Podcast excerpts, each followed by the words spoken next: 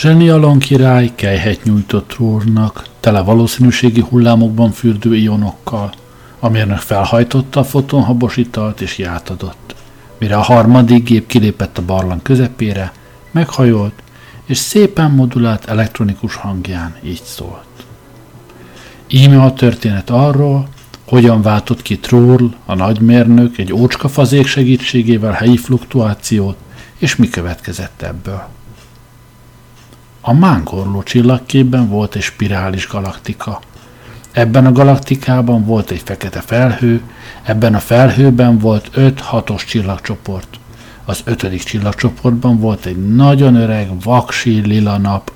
A lila nap körül hét bolygó keringett, a harmadik bolygónak két holdja volt, és mindezeken a napokon, csillagokon, bolygókon és holdakon a statisztikai eloszlás szerint különféle dolgok történtek de a mángorló csillagkép spirális galaktikájának fekete felhőjében, az ötödik csillagcsoport lila napjának harmadik bolygójának második holdján volt egy szemétdomb, amelyet bármelyik bolygón vagy holdon meg lehet találni, egészen közönséges, tehát csupa szemét és egyéb hulladék, mellesleg abból keletkezett, hogy a Glaubersós aberridák atomháborút vívta a liliomos albumensekkel, minek következtében hídjaik, útjaik, házaik, palotáik és ők maguk egy halom porra és némi ócskavassá váltak, és ez aztán a meteor szélel a szóban forgó helyre vándorolt.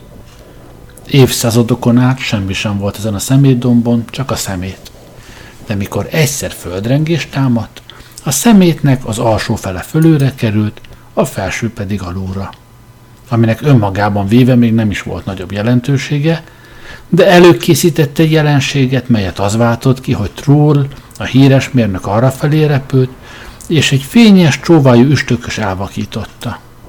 Hogy eltávolodjon tőle, kidobálta űrcsónakja ablakán, ami éppen a keze ügyébe esett, mégpedig a figurák nélküli üres útisakot, amelyben korábban törkölypálinkát tartott, a puskaporos hordókat, amelyeket nem sikerült rásúzni kloreja csillag lakosaira, továbbá különféle ócska edényeket, és ezek között volt egy repett cserépfazék.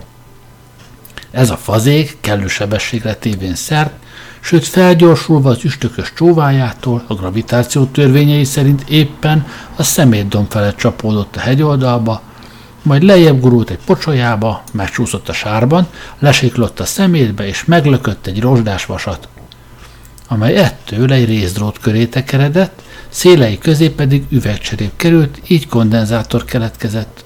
A drót a fazék köré csavarodva napelemet alkotott, a kő pedig, amelyet a fazék megmozdított, meglökött egy rozsdás vasat, amely ócska mágnes volt, Ettől a mozgástól áram keletkezett, elmozdított 16 másik vasdarabot és drótmaradványt, szulfidok és kloridok olvadtak ki, atomjaik összekapcsolódtak más atomokkal, és a megbolygatott molekulák elkezdtek meglovagolni más molekulákat, míg végül a szemétdomb kellős közepén létrejött egy logikai áramkör, aztán öt másik, végül újabb 18 ott, ahol a fazék végül darabokra törött, estére pedig nem messze a már kiszáradt pocsolyától, Kimászott a szemétdomb szélére, az ilyen véletlen módon létrejött maga fia Majmász, akinek nem volt sem apja, sem anyja, saját maga fia volt ő, hiszen apja a véletlen, anyja pedig az entrópia.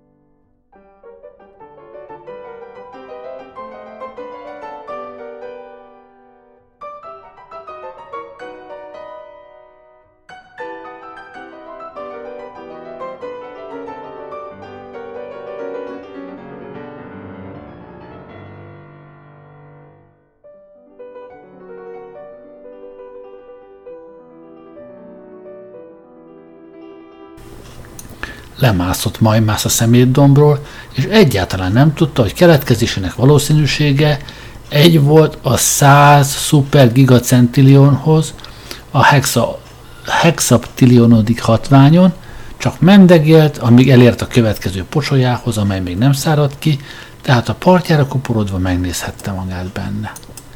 És meglátta a víztükrében saját teljesen akcidentális fejét, amelyen patkó fülek libegtek, bal füle görbe volt, a jobb pedig villás.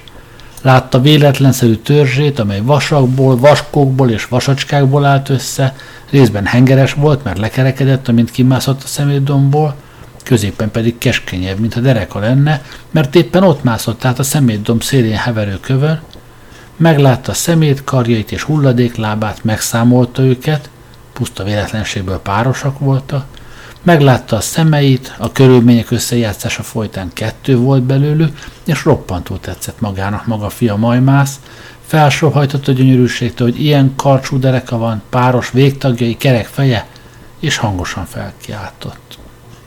Na hát, gyönyörű vagyok, sőt tökéletes, és ebből világosan következik az egész teremtés tökéletessége.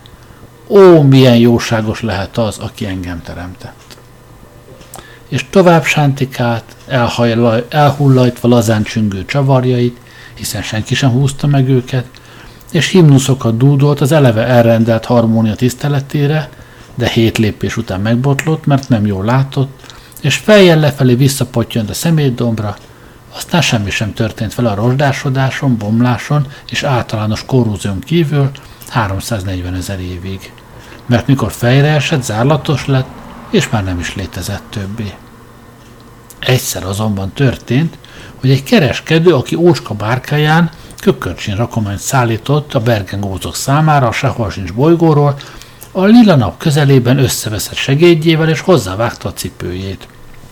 És az egyik cipő kitört az ablakot és kirepült az űrbe, majd annak következtében, hogy az üstökös, amely annak idején Trúrt elvakította, megint éppen ugyanazon a helyen volt, ez a cipő lassan, keringve lepottyant a holdra, alig pörkölődött meg a légköri surlódástól, leugrált a hegyoldalon és megrúgta a szemétdombon heverő majmászt, éppen akkora impulzussal és véletlenül éppen olyan szögben, hogy a centrifugális erő, a forgatónyomaték és az impulzus momentum ismét beindította a véletlenszerű lény akcidentális szeméthagyát.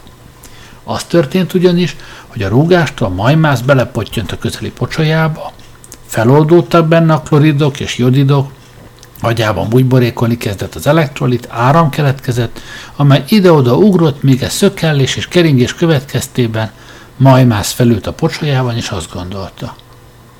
Úgy rémlik, hogy vagyok. Ennél többet azonban nem volt képes gondolni további 16 századon keresztül, csak öntözte az eső és vert a jégeső és nőtt az entrópiája, de 1620 év múlva egy kis madár, amely egy ragadozó madár elől menekülve átrepült a szemétdom fölött, könnyített magán, hogy növelhesse sebességét, és éppen fejen találta majmászt, aminek következtében majmász felocsúdott, tüsszentett, majd így szólt magában. Csak ugyan vagyok. Ehhez a legcsekélyebb kétség sem fér. Kérdés azonban ki mondja tulajdonképpen vagyok? Vagyis ki vagyok én? Hogyan találhatnék erre választ? Hmm. Ha rajtam kívül létezne még valami, bármi, amivel összevethetném és összehasonlíthatnám magam, könnyű lenne a dolgom. De éppen az a bökkenő, hogy nincsen semmi, hiszen látom, hogy egyáltalán semmit se látok.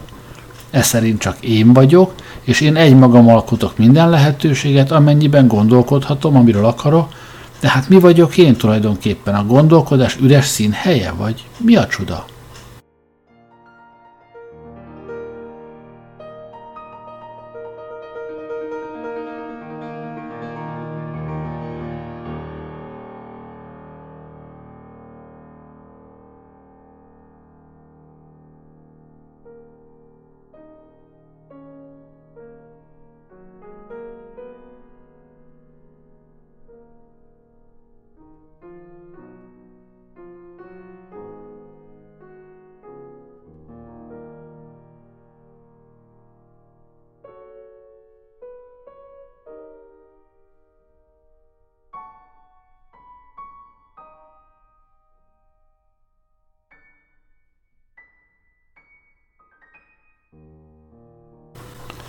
Ugyanis ezúttal már nem volt semmiféle érzékszerve, mert azok az évszázadok folyamán teljesen tönkrementek és felbomlotta, hiszen mindenen a könyörtelen entrópia, a káosz kemény szívű szeretője uralkodik.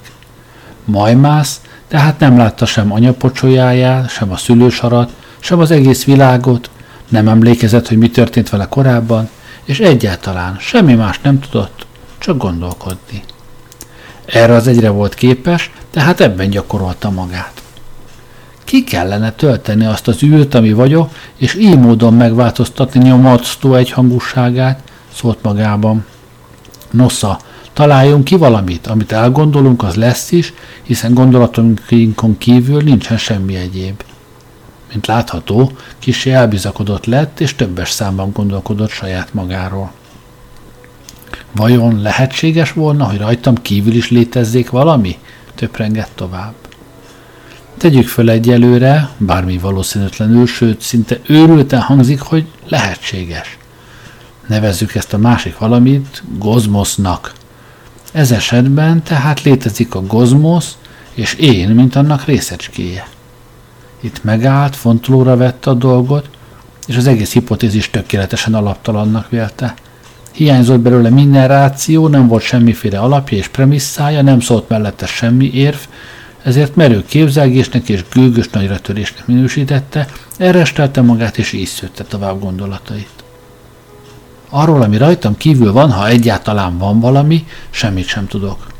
Arról viszont, ami belül van, tudni fogok, mihelyt azt a valamit elgondolom, hiszen az ördögbe is ki más ismerne gondolataimat, mint én magam.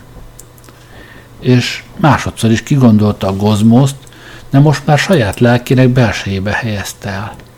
Ez sokkal szerényebbnek, illendőbbnek és észszerűbbnek vélte, már pedig racionális felfogásra törekedett, neki látott tehát, hogy kitöltse ezt az ő gozmoszát mindenféle elképzelt dolgokkal. Először gyakorlatlan lévén kigondolta a bombornyákokat, akik zsendevérekbe bösztörzésével foglalkozta, meg a nyihulákokat, akik a garáncot kedvelték. És nyomban összeverekedtek a bumburnyákok a nyihulákokkal a geráncon, úgy, hogy szemétdombi majmásznak meg, megfájdult a feje, és ebből a világteremtésből a migrénen kívül nem lett semmi.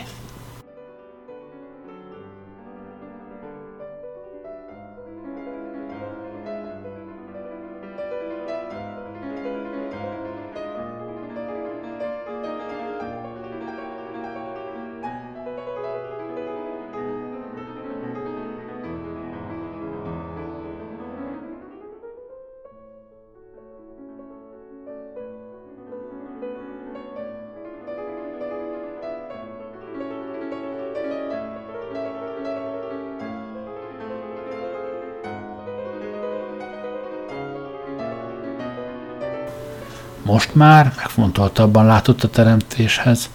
Először kigondolva az alapelemeket, úgy mint egy-két nemes gázt, a kalszónium nevű tökéletes elemet, és a dumálium nevű szellemi elemet. Aztán szaporítani kezdte a lényeket. Olykor belezavarodott, de néhány évszázad után már bizonyos gyakorlatra tett szert, és egészen tisztességes, szolid gozmoszt gondolt össze, különféle törzsek, lények, létezők és jelenségek érdegéltek benne, mégpedig egész kellemesen, mivel Majmász gozmoszában messze menően liberális törvények uralkodta, nem szerette ugyanis a szigorú törvényeket, az olyan kasszárnya rendszert, amilyet az anya természet alkalmaz. Ezt persze nem is ismerte, és mit sem tudott róla.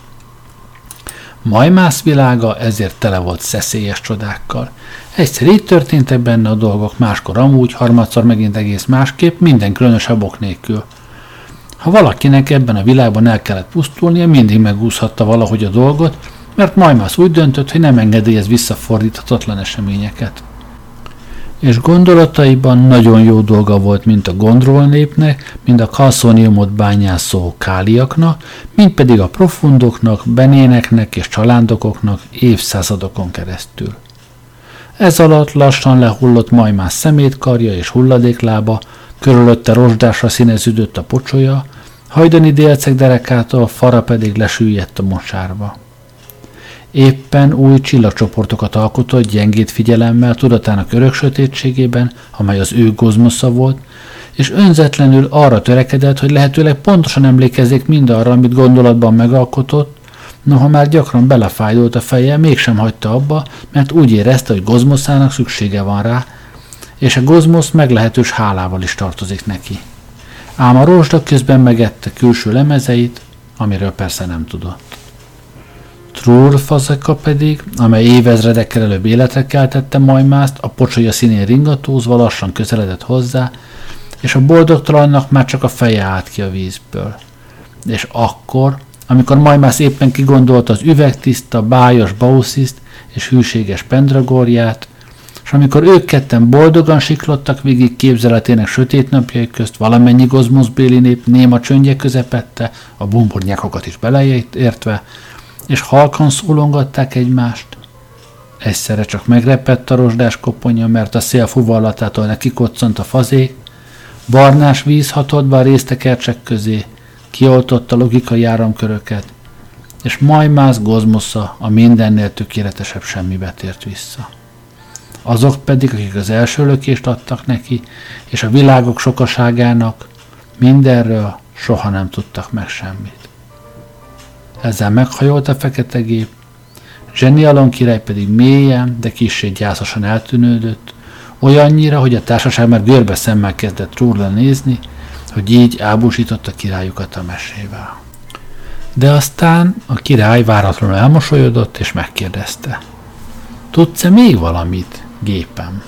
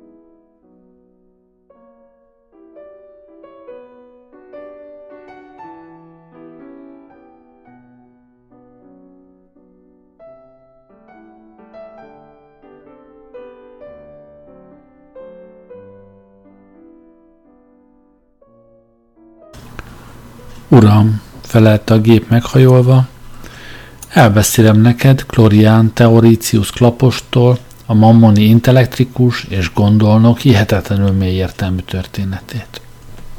Történt egyszer, hogy Klapancius, a híres mérnök, pihenésre vágyva nagy munkája után, elkészítette ugyanis Nihilofil király számára a gépet, amelyik nincs, ez azonban külön történet, a mammonidák bolygójára repült, és ott barangolt, magányt keresve, míg egy erdő szélén meg nem pillantott egy kiborbolyával benőtt kunyhót, amelynek kéményéből füst szállt fel. Legszívesebben elkerülte volna, de amikor észrevette, hogy a kunyhó előtt üres tintás hordók állnak, meglepődött és bekukkantott. Az asztal mellett, amely voltaképp jókora kő volt, a székül szolgáló kisebb kövön egy aggastyán üldögél, de olyan kormos, rostás és össze-vissza drótozott volt, hogy Klapanciusnak leesett az álla. A vén homloka gidres, gödrös volt, szemei csikorogva forogtak keretükben, tagjai nyikorogtak, mert rég nem kente őket, egész testi drótok meg zsinórok tartották össze, és szemlátomást áramínség gyötörte, mint a földön elszórt borostyán darabkák is mutatták. Ezek dörzsölgetésével szerezte meg a boldogtalan a minden nevű napi betevő áramát. Klapancius szíve elszorult egy nyomor láttán, diszkréten a tarisznyájában nyúlt, mikor az aggastyán, aki csak most vette észre zavaros szemével, nyekergő hangon felkiáltott. Hát megjöttél végre? Megjöttem, bökte ki Klapancius, csodálkozva, vagy várták ott, ahová nem is készült. Most jössz? Hát akkor pusztulj innét, tört ki kezed, lábad, nyakad, emelkedett föl iszonyú csikorgással az öreg, és mindazt, ami körülötte hevert, különféle szemetet, meg hulladékot, kezdte hozzá vagdosni a meghökkent Lapanciushoz. Mikor aztán elfáradt és abba hagyta, a mérnök gyengéden faggatni kezdte, hogy minek köszönheti ezt a fogadtatást. Az öreg olykor még felmordult, zárlatosodj meg, hogy enne meg a rozsda. De bizonyos idő múltán lecsillapodott, és annyinyira megbékélt, hogy zihálva, fölemelt mutatóujjal, már csak néha szitkozódva, viszont annál többször szikrázva, úgyhogy ózon illat szállt a levegőben, e szavakkal beszélte el történetét.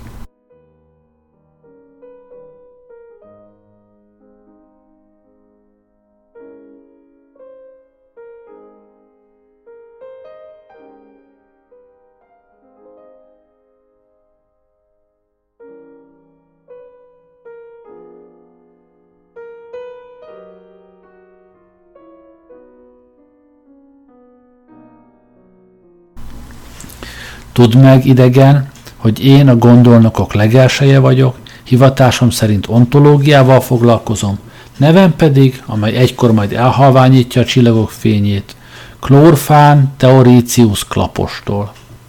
Szegény szülők gyermeke vagyok, kiskoromtól csak a létet átható gondolkodás felé vonzódtam. 16 éves koromban írtam meg első munkámat, Deutron címmel. Ez az aposzteoritikus istenségek általános elmélete, amely istenségekkel a magas fokra érkezett civilizációk azért kénytelenek kipótolni a kozmoszt, mert mint ismeretes, az anyag első, ezért kezdetben senki sem gondolkodik. Ennél fogva a történelem hajnalán teljes gondolattalanság uralkodik, no és persze, nézd csak meg kérlek, hogyan fest ez a kozmosz. Az öreget itt elöntötte a méreg, toporzékolni kezdett, majd lecsillapodott és folytatta elbeszélését. Kifejtettem tehát annak szükségességét, hogy ha már kezdetben nem voltak istenek, utólag kell őket csinálni, és minden intellektrikus civilizáció arra törekszik, hogy megépítse az ultimatív mindenhatógépet, avagy helyre zökkentőt, az értelem útjának kiegyenesítőjét. E munkámban felvázoltam az első Deutron tervét, és jellemeztem működését, kapacitását deonokban mértem. A minden hatóságnak ez az egysége egy milliárd parszek hatósugarú csodatételi képességgel egyenlő. Mikor művem saját kiadásomban megjelent, siettem ki az utcára, mert biztosra vettem, hogy a nép azonnal a vállára emel, virágokkal koszorúz meg és eláraszt aranyjal, de még egy sánta flip-flop sem dicsért meg.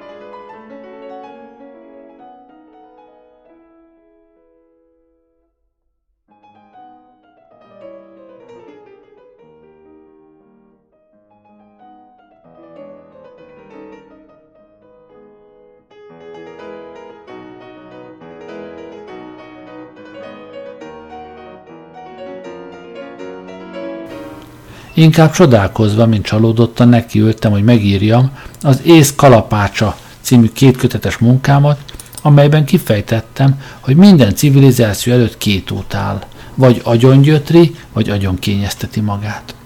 Mindkettővel lassacskán felfalja a kozmoszt és a csillagokat hokerlikká, kerekekké, csapágyakká, szivartálcákká és jászlakká dolgozza fel, ez pedig azért van, mert miután a kozmoszt képtelen megérteni, az érthetetlent valamiképpen érthetővé kívánja változtatni, és nem nyugszik, amíg a ködöket árnyékszékekké, a bolygókat golyóstollakká és bombákká nem alakítja, mindeközben a rend magasabb eszméjére szögezve szemét, mivel csak a csatornázott, kövezett és katalógusba szedett mindenséget látja eléggé illendőnek.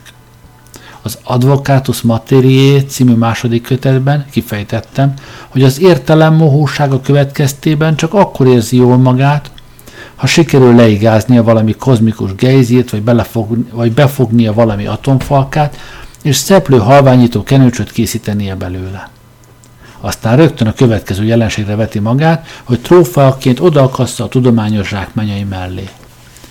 Ám a világ ezt a két kötetet is tökéletes meg nem értéssel fogadta, ekkor azt mondtam magamban, hogy a türelem és kitartás erényén múlik minden.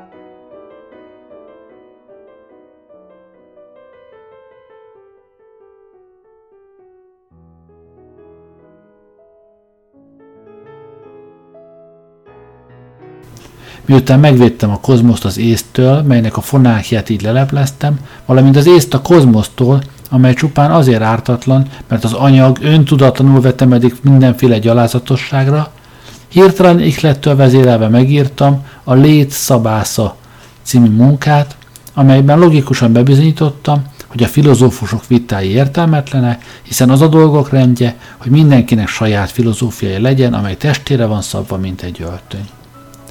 Mivel ezt a munkámat is süket csönd fogadta, nyomban megértem a következőt, ebben felsoroltam valamennyi lehetséges hipotézist a világ mindenségről, az elsőt, amely szerint egyáltalán nincsen, a másodikat, hogy valamiféle teremtőcske baklövéseinek következménye, aki világot akar teremteni, holott úgy értett hozzá, mint hajdú a harangöntéshez.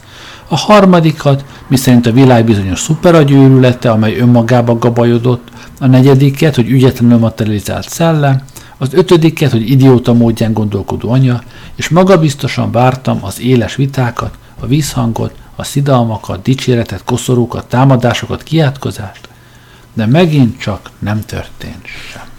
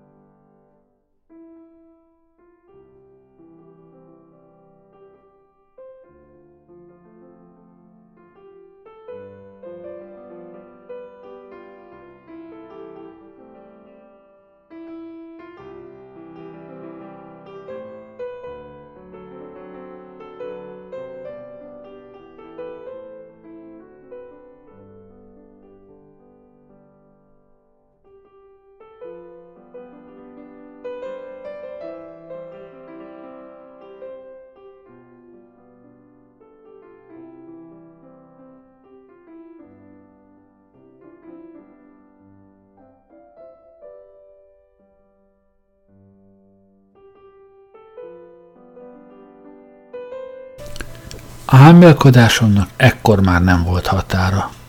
Azt gondoltam, talán nem eleget tanulmányozom a többi gondolnokot, tehát gyorsan beszereztem műveiket, és sorra áttanulmányoztam a leghíresebbeket, úgy, mint Frezénius Pacort, Buffon Struncelt, a Strunclista iskola atyát, Turbuleon Kratafalkot, Sefericius Logárs végül magát tök kopasz Lémuelt. Sajnos semmi figyelemre méltót nem találtam bennük, műveim példányai eközben lassan kifogyta. Tudtam tehát, hogy valaki olvassa őket, ha pedig olvassa, majd csak meg lesz az eredmény. Különösen abban nem kételkedtem, hogy maga elédéztet majd a zsarnok, és követeli, hogy mindenek előtt vele foglalkozzam, és az ő dicséretét zengjem. Pontosan elterveztem, mit fogok válaszolni, mindenem az igazság, és kész vagyok meghalni érte, a dicséretekre szomjas zsarnok, miután megismerkedett nagyszerű élmémmel, megpróbál majd kegyeivel lépre csalni, csengő aranyakat szór lábaimhoz, majd hajthatatlanságomat látva, szofistái sugalmazására azzal érve, hogy ha a kozmosszal foglalkozom, vele is foglalkoznom kell, hisz ő a kozmosz része. És erre marógúnyjal felelek, mire megkínzat, ezért idejében edzeni kezdtem testemet, hogy méltósággal viselhessem majd a kínokat. Ám de múltak a napok és hónapok, és a sarnok valahogy nem jelentkezett. Hiába készülöttem a hősi helytállásra. Csak bizonyos Lapaj nevű torrágó írta egy zugújságban, hogy a Klorfikám nevű új humorista nagykujon lehet, mert igen pajzán meséket és dévaj adomákat ír le Deotron, avagy a Végső minden hahota című könyvecskéjében. Előrántottam a kötetemet, valóban sajtóhiba folytán a mindenható szó sajnálatosan elírta. Először meg akartam ölni a cenket, de győzött bennem a józanság. Majd eljön még az én időm, szóltam magamban. Az nem lehet, hogy valaki éjjel-nappal a végső igazságokat hirdesse, hogy a tökéletes megismerés fénye szinte beragyogja a virágot, és sehol semmi. Eljön majd a hírnév, Eljő a dicsőség, az elefántcsontrónus, az érdemes gondolnok címe, a nép szeretete békés öregkor kertem csendjében, saját iskola, rajongó tanítványok és éjjenző tömeg. Mert ilyen álmokat melenget minden gondolnok, ó idegen. Persze azt mondják, hogy a megismerés az egyetlen táplálékuk, és az igazság az italuk, a földi javakból nem vágynak sem elektrolányok ölelésére, sem csillogó aranyra, sem érdemrendekre, sem dicsőségre de ez csak mese, ó tengeren túli jövevény. Mind ugyanarra vágynak, a különbség köztük és köztem csak annyi, hogy én lelkem nagyságától indítatva nyíltan és kertelés nélkül bevallom egy gyengéimet.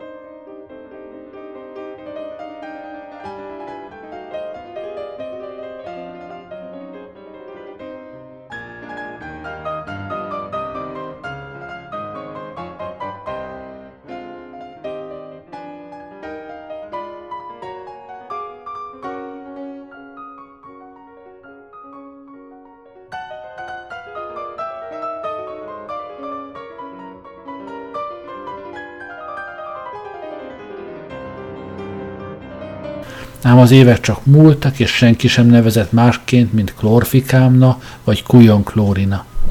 Mikor eljött 40. születésnapom, döbbenten láttam, hogy már mi régóta vagyok, várok műveim visszhangjára, és sehol semmi.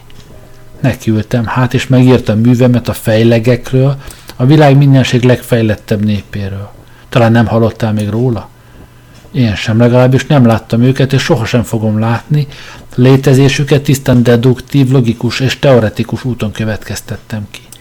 Ha ugyanis, így szólt következtetésem, a világ mindenségben különféle mértékben fejlett civilizációk vannak, legtöbb bizonyára az átlagos, a közepes. Mások elmaradtak a fejlődésben, megint mások előbbre járnak. Ha pedig így fest a statisztikai szórás, akkor miként a személyek tömegében, melyben legtöbb a középtermetű, minden bizonyal van egy legmagasabb személy, hasonlóképpen a kozmoszban is lennie kell egy civilizációna, mely elérte a fejlődés legmagasabb fokát. Ennek lakosai, a fejlegek már mindent tudnak, amiről mi még nem is álmodunk. Négy kötetben fejtettem ki témámat, mentem a kiadásban, mert merített papíron jelentettem meg a szerző képmásával, ám e tetralógia is osztozott elődei sorsában. Egy évvel ezelőtt sorról sorra újra elolvastam, s könnyeztem a gyönyörűségtől. Olyan zseniális ez a munka. Úgy árad belül az abszolútum, hogy ezt el sem lehet mondani.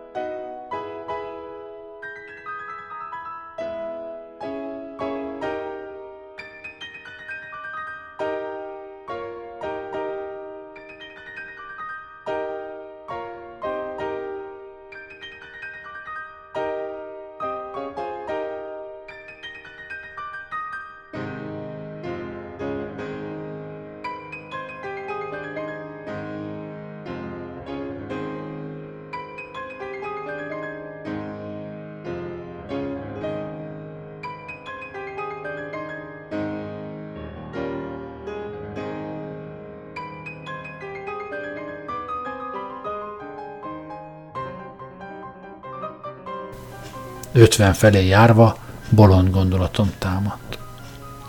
Elhatároztam, hogy megveszem ama gondolnokok írományait, akik élvezetekben és kincsekben fürödnek, hogy megtudjam, miről is írnak. Voltak ott művek az elnök és a hátnok közötti különbségről, a királyi trón csodás formájáról, bűbájos karfáiról és igazságos lábairól, tanulmányok a kecses bokkák csiszolásáról, részletes leírások erről meg amarról, és egyik szerző sem dicsérte önmagát, de valahogy mindig úgy adódott, hogy Struncel csodálta Pacort, Pacor pedig Struncelt, és a logarista iskola mindkettőt magasztalta. Nagyon híres volt a három elmési fivér is, köztük elménc elmér dicsérte, elmér elmést, amaz pedig elméncet. Mikor mindezeket a fércműveket végigböngésztem, eszeveszett harag szállt meg, rávetettem magam a könyvekre, rúgtam, szaggattam és fogaimmal téptem őket. Végül lecsillapult az ohogáson, felszáradt a könnyeim, és akkor nekiültem megírni az ész fejlődéssel, mint kétütemű jelenség című remekemet. Mint ebben bebizonyítom, körkapcsolás köti össze a sáphatagokat a robotokkal. Először a nyálkás tengerparti iszap legömbölyödése következtében ragacsos, fehér lények jönnek létre, amelyeket ezért albumenseknek hívnak. Évszázadok múltán ezek rájönnek, hogyan kell a fénybe lelket lehelni, és rabszolgáiká teszik az automatákat.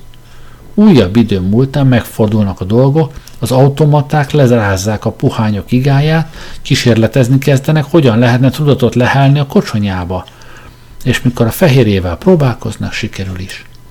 De a szintetikus sápatagok évmilliók múltán ismét vaslényeket barkácsolna, és így váltakozik ez örökkön örökké. Mint látod, így módon megoldottam az örök vitát, hogy mi volt előbb a robot vagy a sápatag. Beküldtem művemet az akadémiának hat bőrkötéses kötetet, amelyek kiadására rákötöttem atyai örökségem roncsait. Kell-e mondanom, hogy a világ ezt is agyon hallgatta.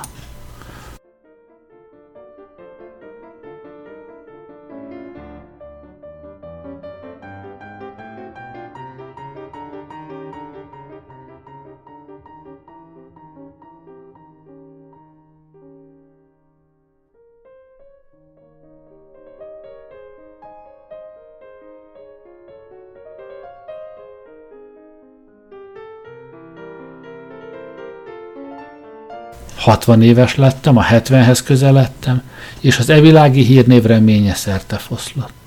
Mit tehettem? Az örök dicsőségre kezdtem gondolni, az utódokra, az eljövendő nemzedékekre, amelyek majd felfedeznek és leborulnak előttem.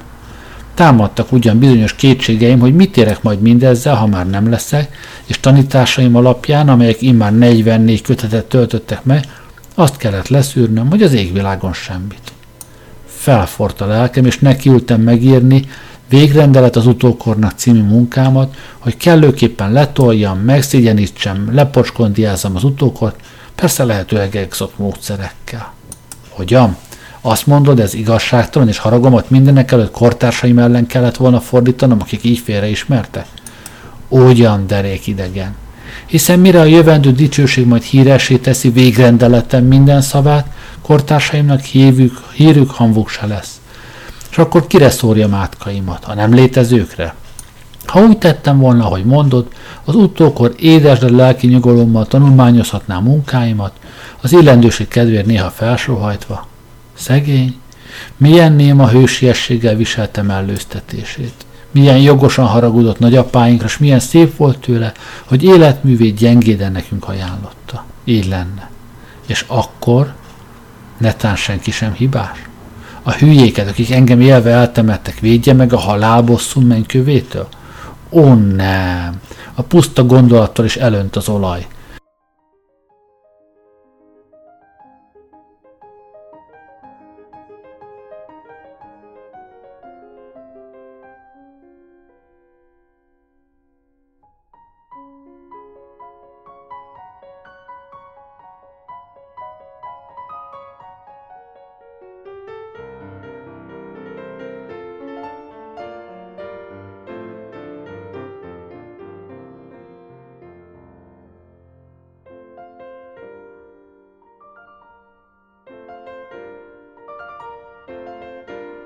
Békésen csámcsolnak majd műveimen, és jól nevelten csóválják a fejüket, hogy atyáik milyen ostobák is voltak. Egy frászt!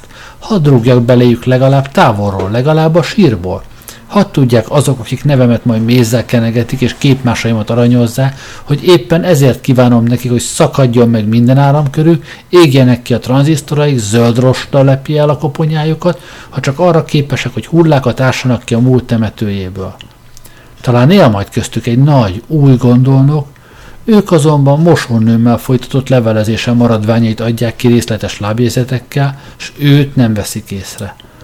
Hadd tudják meg, hogy szívbéli átkom és mély undorom kíséri őket, hogy sírnyalóknak, hullaimádóknak, sakkáloknak tartom őket, akik azért keresgélnek csak a múltban, mert az élő bölcsességet egyikük sem képes felismerni mikor majd összes műveimet kiadják, kénytelenek lesznek kiadni ezt a végrendeletet is, végső átkommal együtt, mely nekik szól, és ha elolvassák ezek a nekrofilek, temető bogarak és tetemimádók, akkor majd elmegy a kedvük az önelégült hencegéstől, hogy az ő nemzetségük adta Klórfán, Teorícius Klapostolt, a páratlan bölcset, aki évszázadokra világított előre.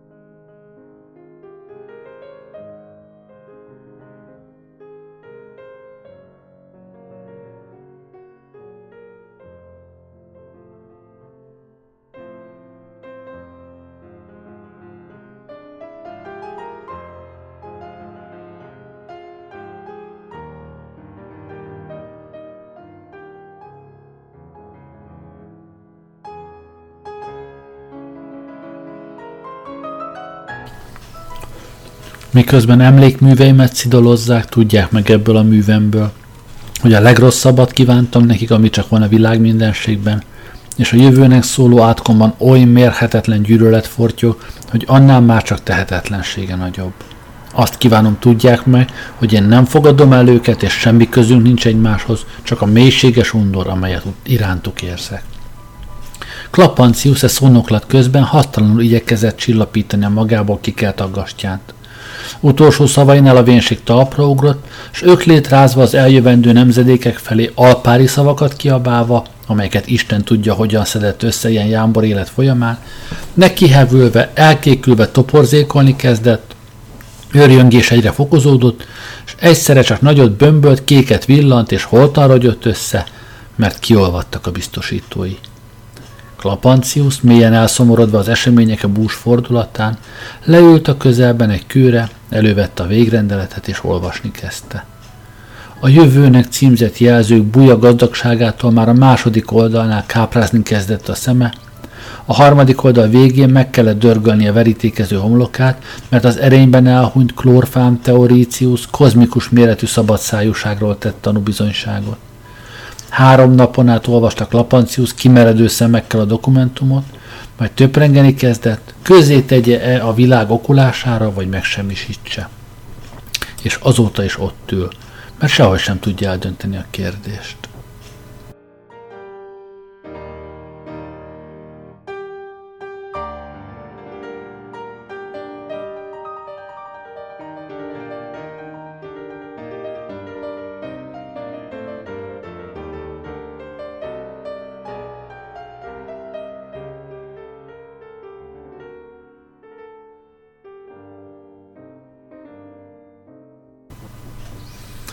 Ebben, szól Alon király, mikor a gép befejezve történetét visszavonult, határozottan bizonyos célzásokat látok a fizetés kérdésére, amely én már közeli, hiszen a gyönyörűségesen átmesélt éjszaka után új nap hajnala pillant be a barlangba.